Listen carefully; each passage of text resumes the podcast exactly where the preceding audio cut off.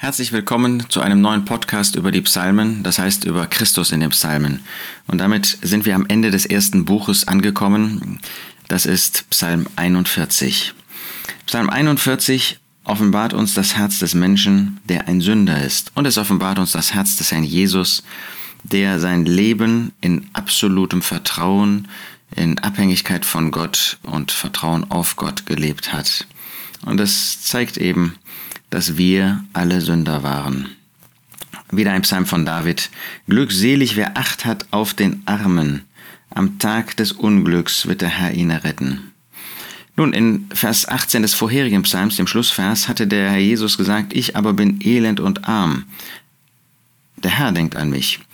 Hier zeigt er, dass der glückselig ist, der Acht hat auf den Armen.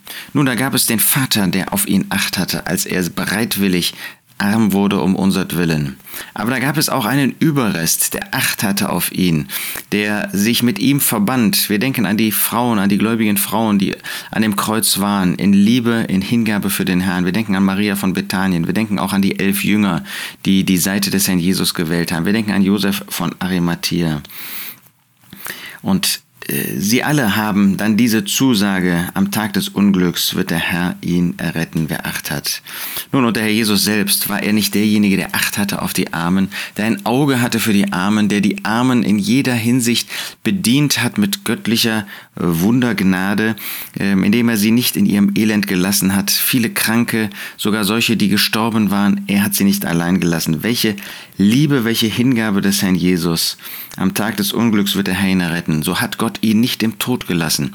Er hat auf diesen Armen hat er Acht gehabt und hat ihn verherrlicht, hat ihn auferweckt, hat ihn zu seiner Rechten gesetzt, wegen dieser Hingabe in seinem Leben. Der Herr wird ihn bewahren und ihn am Leben erhalten. Ja, der Herr Jesus, er hat neues Leben gewissermaßen bekommen. Ja, er hat, ist selber, Kraft seiner eigenen äh, Göttlichkeit ist er aus den Toten auferstanden. Aber zugleich hat er das Leben aus der Hand des Vaters genommen, der ihn auferweckt hat mit seiner Herrlichkeit. Vers 4. Der Herr wird ihn stützen auf dem Siechbett, sein ganzes Lager wandelst du um in seiner Krankheit. Nun, das ist nicht Christus, das sehen wir sofort. Das ist der gläubige Überrest. Dieser Psalm wechselt immer zwischen Versen, die den Überrest zeigen und mit denen wir uns einmachen dürf, eins machen dürfen und solchen, die den Herrn Jesus zeigen. Äh, der Herr Jesus war nie auf einem Siechbett. Ja, das ist die Folge der Sünde in unserem Leben, die uns auf ein Siechbett äh, führt, die uns dann immer wieder erkennen lässt, wo wir auch versagt haben. Auch Vers 5, ich sprach, Herr sei mir gnädig, heile meine Seele, denn ich habe gegen dich gesündigt. Nein, das hat Herr Jesus nicht. Er hat nicht einen einzigen Augenblick in seinem Leben gehabt, wo er gesündigt hat. Im Gegenteil, er hat nur Gott verherrlicht, hat nur das getan, was Gott die Ehre gab. Aber bei uns ist das so, dass wir die Gnade Gottes in Anspruch nehmen dürfen und auch müssen, weil wir immer wieder, sogar als Gläubige, leider sündigen. Aber jetzt kommt Christus, Vers 6. Meine Feinde wünschen mir Böses. Wann wird er sterben und sein Name vergehen? Ja, die Feinde wollten den Herrn Jesus beseitigen. Die Führer des Volkes Israel haben nichts anderes tun wollen, als gegen den Herrn Jesus zu agieren. Und der Jesus hat das tief empfunden. Das war für seine Seele etwas Furchtbares, dass er zu den Seinen gekommen ist und sie ihn nicht ab, äh, angenommen haben. Dass die Führer, äh, denen er gezeigt hat, was Gottes Wort wirklich ist, wie Gottes Wort auszuleben ist, dass sie ihm Böses gewünscht haben, obwohl er ihnen nur Gutes erwiesen hat. Wir gehen weiter zu Vers 10, wo wir wieder Christus finden. Sogar der Mann meines Friedens, auf den ich vertraue, der mein Brot aß, hat die Verse gegen mich erhoben. Das ist Judas Iskariot und der Jesus wendet das ja auch auf Judas Iskariot an. Ja, es war der Mann seines Friedens. Er war, es war derjenige, dem der Herr Jesus Frieden gewünscht hatte. Es war derjenige, der Genosse des Herrn Jesus war.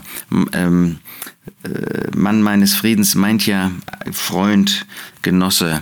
Der Jesus hat ihm gedient. Drei Jahre hat der Jesus äh, ohne Unterbrechung das Wohl von Judas gesucht, hat ihm sogar Verantwortung übergeben.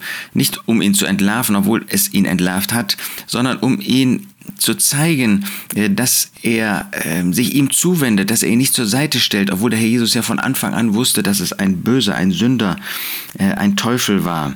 Er hat auf ihn vertraut, er hat ihm Vertrauen entgegengebracht, eben zum Beispiel durch die Kasse. Aber derjenige hat die Verse gegen ihn erhoben. Er hat ihm noch Speise gegeben, hat ihm immer wieder Speise gegeben, hat ihn genährt. Als die 5000, die 4000 genährt wurden, da wurde ja auch Judas Iskariot genährt. Aber er hat seine Verse gegen den Herrn Jesus erhoben. Er hat den Herrn Jesus ähm, wenn man mal mit dem äh, Wort der Offenbarung spricht, dass der Herr Jesus, dass Gott selbst an den Teufel, an die Schlange damals in 1. Mose 3 gerichtet hat. Ähm, Judas hat mit dafür gesorgt, dass die Ferse des Herrn Jesus zermalmt wurde, dass er sterben musste, dass er dort an das Kreuz von Golgatha geliefert wurde. Ja, im Gegensatz zu diesem Mann des Friedens, der sich gegen den Herrn Jesus gewendet hat, sagt der Jesus in Vers 11, Du aber Herr sei mir gnädig und richte mich auf, damit ich es ihnen vergelte. Ja, der Herr Jesus, er war im Vertrauen auf Gott, lebte er und äh, er erbat die Gnade Gottes, die ihn erhörte und er hat ihn erhört, er hat ihn auferweckt. Ja, und er wird es einmal vergelten. Er wird einmal Gericht üben. Der Vater hat das ganze Gericht, Johannes 5, Vers 24, in die Hände des Sohnes des Menschen, in die Hände des Herrn Jesus gegeben.